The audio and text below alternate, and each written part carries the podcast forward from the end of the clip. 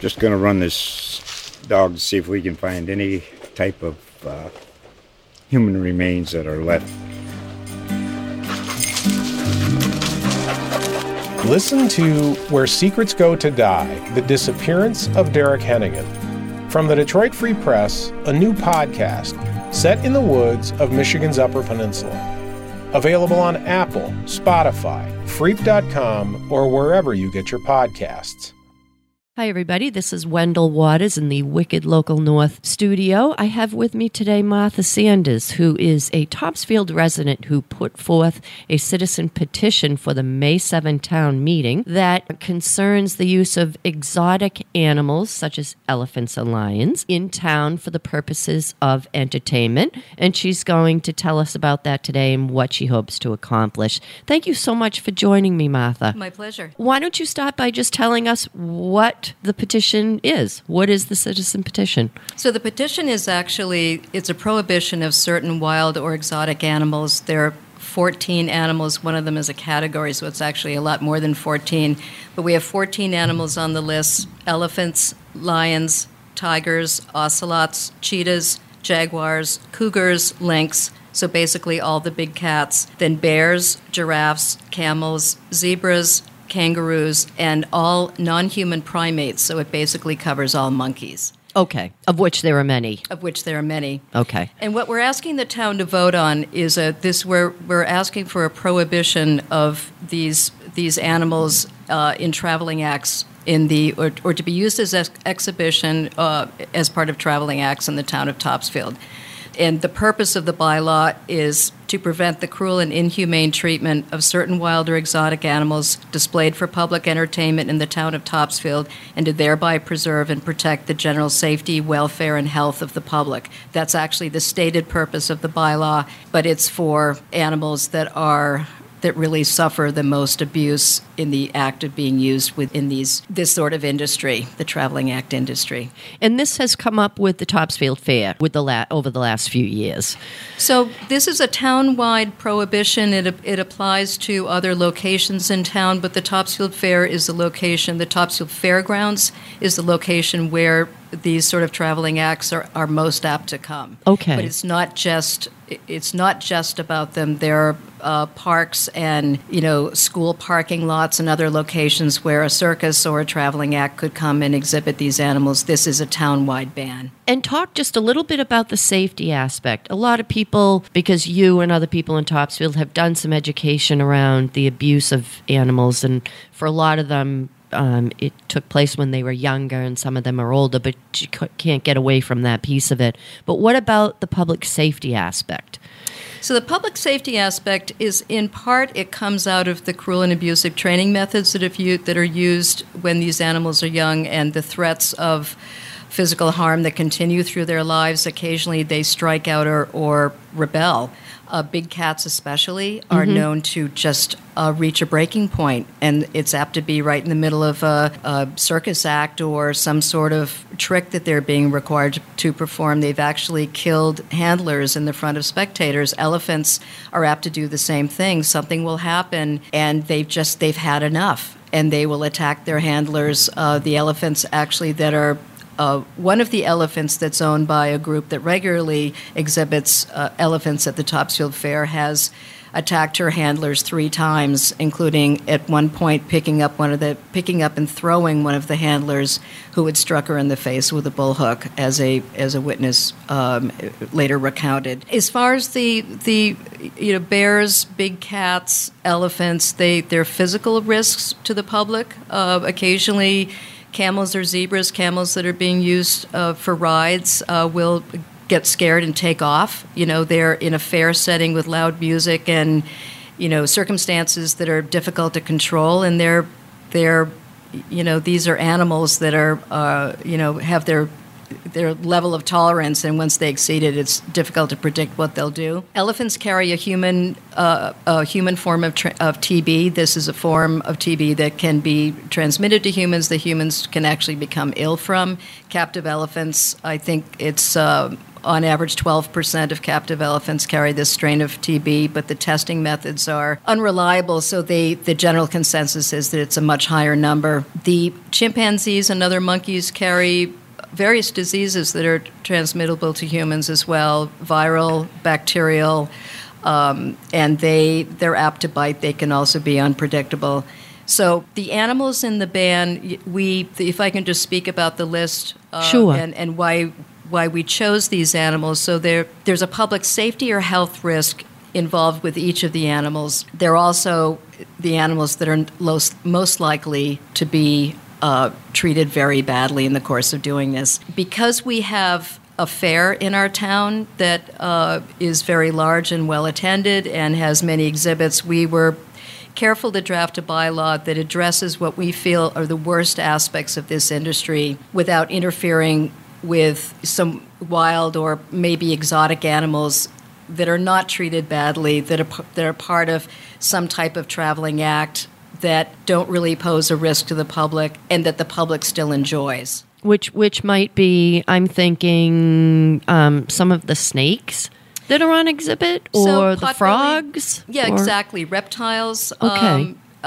and snakes, and you know the there are other bans in Massachusetts, and some of them do include reptiles and some of the smaller mammals that are you know really not that you know things like hedgehogs are really not that Okay. threatening to, but they're so they're exotic animals that some of them are are you know owned privately as pets, and others are part of outfits like Curious Creatures or Rainforest Reptiles that are um, you know, involved in trying to educate people about them, and Okay. it's a completely different thing. and they're fairly contained. I, I've I've been Yeah. to the curious creatures, and the Argentine horned frog is probably not going to jump out of that little tank and get me. Yeah. Um, but when you're talking about a twelve thousand pound elephant, Yep, the risks are significant. it's a different situation. It's a different situation. right. Absolutely. Right. They could So- hurt somebody without even meaning to hurt, just because they get scared and run. Exactly. for instance. Okay.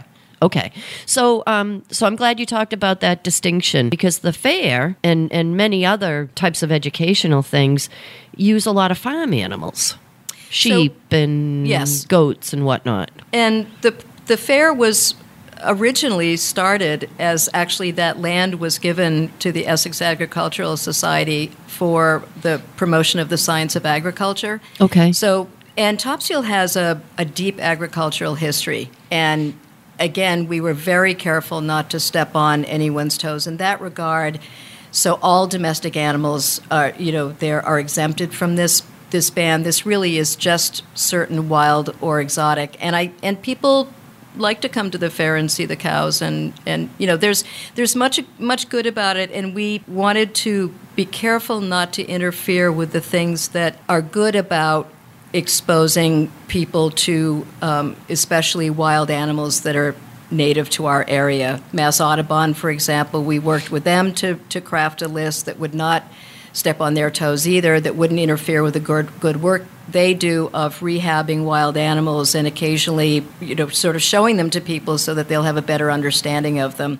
Okay. There's nothing about these traveling acts or circuses that's educational. What you're exposing people to is an animal that has been, um, uh, in the course of training, abused very badly, that is uh, under constant threat of physical punishment for entertainment. It, this is, this is, these are entertainment based entities. And, uh, you know, I've had people say, well, it's your chance to see an elephant. Well, the elephant is paying dearly for your chance to see it. And I think if we want to educate people about elephants, it might be good to treat them about how how smart and sensitive and emotionally complex they are and how happy they are in a natural environment. There's nothing natural about this. Let's talk about who owns these animals and what do you say to them um, as the owners if they now this is only going to apply to Topsfield, but what if, for instance, every community in Massachusetts decided to have such a ban? What would the owners of these animals do in terms of being able to raise revenue to feed them? So I think it one of the hopeful consequences of these bans will be the end of the use of of animals like elephants either in traveling acts or to give rides because the their everything about that lifestyle is a negative for the elephants. They they don't have the social con. They're, they're not allowed to have any natural behavior at all. They're confined, and usually their you know their ability to move is is greatly limited. I know I'm straying from the the purpose of your question, but we're hoping that if we can eliminate the commercial opportunities for these these sort of businesses, that they will let the, these, these animals. Most of, most of the elephants are quite elderly. It, it's there have been rules about it, capturing uh, wild anim, wild elephants and importing to them them to this country since the late 70s, mid to late 70s. So most of them are elderly. They really should be released to a sanctuary. My feeling is they've, you know, they're earning their keep now. They're being driven around. They give rides. People are really turning away from that sort of entertainment, understanding the backstory of what these animals go through and what their lives are like. I, I don't think that they have an obligation to their owners to continue to provide a source of income until they die. You know, I, I have horses, I've had horses my whole life.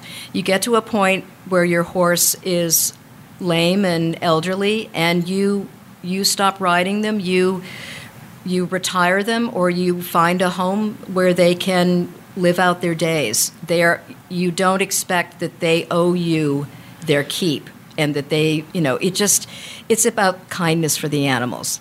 So there are sanctuaries. The elephants, I think, probably are a little bit easier to place than some of the other animals. There are sanctuaries in the U.S. Uh, for example, the uh, Commerford and Sons that that sends that has three elephants, and they send an elephant to the fair every year. The um, there's a sanctuary in California that is offered to take all three elephants free of charge. It's I think a 2,500 acre sanctuary. It's for retired performing animals. They have other elephants there. These elephants could go and have a, a natural life. It's I think it's it's particularly hard for big cats and bears, uh, the big carnivores. They they're not herd animals. Elephants like to be together. Right. So once you put them together and let them sort it out, they make friends. That's what they're all about. The big cats are more solitary, and they, there's a lot of forced companionship uh, in circuses because they actually will cage them in very close quarters, Okay. which is not natural for the big cats. But and also being carnivores are a lot more expensive to feed, Right. Oh, good point. and they're dangerous. They're not eating grain. No, and hay, um, you know, hay is not cheap, um, um, and I say that from experience having horses. However, it's a lot cheaper than than meat. Right. So I think it's it's a little bit trickier with the big cats. They also there are something like ten thousand of them in private ownership in this country. People people obtain them as pets and try to keep them as pets. So and then can't handle them, and that, so there are more of them that are looking for places to go, and there are more sanctuaries that are, you know, sort of questionable. It's a little tougher. Uh, the herbivores, the zebras and camels and giraffes, um, you know, th- they could live on a farm. They're Okay. not. They're not really dangerous. Right. But for bears, and you know, they you can't release them to the wild. Right. So it's um but I, I just I don't feel that you know there's there are times when you have to adapt to the public's changing opinion on things and I think to have elephants in particular uh, as part of a traveling act I, I really don't feel that there's an obligation for these elephants to earn their keep especially since there are alternatives. And we've learned so much, uh, especially over the last decade or so, about how social they are. That they live in big family groups, the females and the and the and the young. Well, this is one of the things that's so extraordinary about elephants is they the females stay together for their lives. Right. So the daughters stay with the mothers and the aunts and the grandmothers and the you know the cousins. They the males take off after, after they become adolescents at, with the goodbye and have a you know have a good time blessing if they're the females who are happy to see them go. Well, they want to go off and find their own herd, is what They do. they're They going to try to do anyway, right? a band of bachelors, Uh, or right. they're and they're, then they're competing for uh, you know breeding rights. But the females stay together for their lives, and the methods that are used to separate babies from the mothers are heartbreaking. They're encouraged to stampede; the babies are left behind, and when the mothers come back, they've been captured. And once they're captured, of course, it's it's trauma for the mother uh, extraordinary trauma for the babies who are then shipped off. China actually is still actually is is doing this. They're capturing baby elephants and um, sending them to China, uh, where they're just brutalized.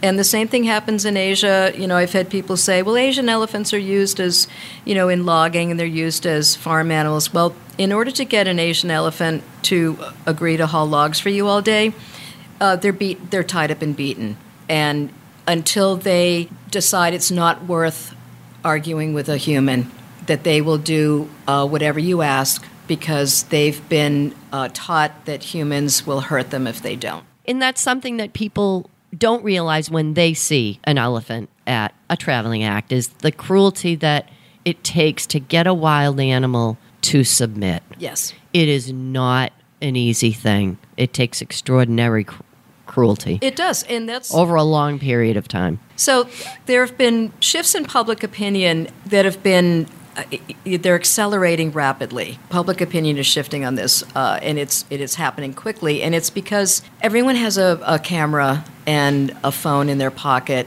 and the ability to take a video. So there are images, there are videos. This this the training and the treatment of these animals has been documented and is being shared. It's being shared on social media. It's been that there's a so much stuff on the internet uh, that is not it's not anyone's opinion it's it's videos and images of behind the scenes things that have been going on at circuses and and of course people have come forward and said I participated in this industry for years I feel badly about it and I want to talk about it because I want to see it end and the other thing that we're finding is that as animals, you know, when Ringling Brothers closed down, they had a whole bunch of big cats, and they had they they have their elephants in sort of their own quote unquote sanctuary in Florida, but they had big cats need to find homes homes for them, and the sanctuaries where these these uh, big cats went, these lions and tigers, learned that you can't hold a rake in your hand. Anything that's on a pole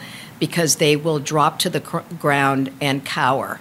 You know, these animals, Right. they can tell they've been brutalized, they know that they've been beaten. And this sort of information, again, it's the, the public is, since this is for our entertainment, you know, increasingly people say we just don't, we don't feel right about it, we don't want this. So, are you feeling hopeful about the town meeting? I'm uh, so far the feedback has been positive. Um, the fair uh, is quite un, unhappy about this, and and I think resent the interference in their business. Uh, they don't want to be have restrictions placed on them and what, on the type of acts that they can have uh, come and have um, uh, spoken out about that quite forcefully. And the the welfare of these of the animals involved has has really never come up. I think they've said, well, that we haven't had, there have been no inc- incidents at the fair.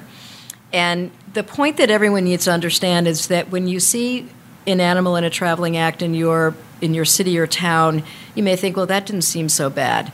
But that you have to understand that these animals are are in some cases traveling 50 weeks out of the year, that they're going all over the country, that they're being housed in trailers and cages and temporary pens that restrict their mobility quite a bit, and that this is the the business is inhumane for that reason. So it's not. I think for the fair or anyone else in town to say, you know, we shouldn't be penalized uh, by having a ban for something that has not happened here. That's not the point of this. The point of this is about the nature of this business, the impact it has on these ele- elephants, and the public's desire to see a change. I'm, I'm cautiously optimistic that it will pass at town meeting. We, we, it's one of those things that you aren't really sure until until you're sitting there and you don't know who's going to stand up and what they're going to say. And I- just think. I think this is a no-brainer. If you look at the reviews online for the Topsfield Fair, there uh, there are actually eight. I read 872 reviews online. There are 47 through TripAdvisor and 825 through Google. I read every single one of them, and you really get a sense for what people like. They talk about all the things they like at the fair, and you know, complain about the prices and various other thing and the long lines and the parking. There are things you see over and over. But there are things mentioned that I'd never heard of. I'd been going to the fair my entire life. But the one thing I noticed is not one person, not a single person said, I loved seeing the elephant. I looked forward to seeing the elephant. We went for we took an elephant ride. It was great. There were a number of comments about the elephant and the camel, particularly because they're the ones giving rides.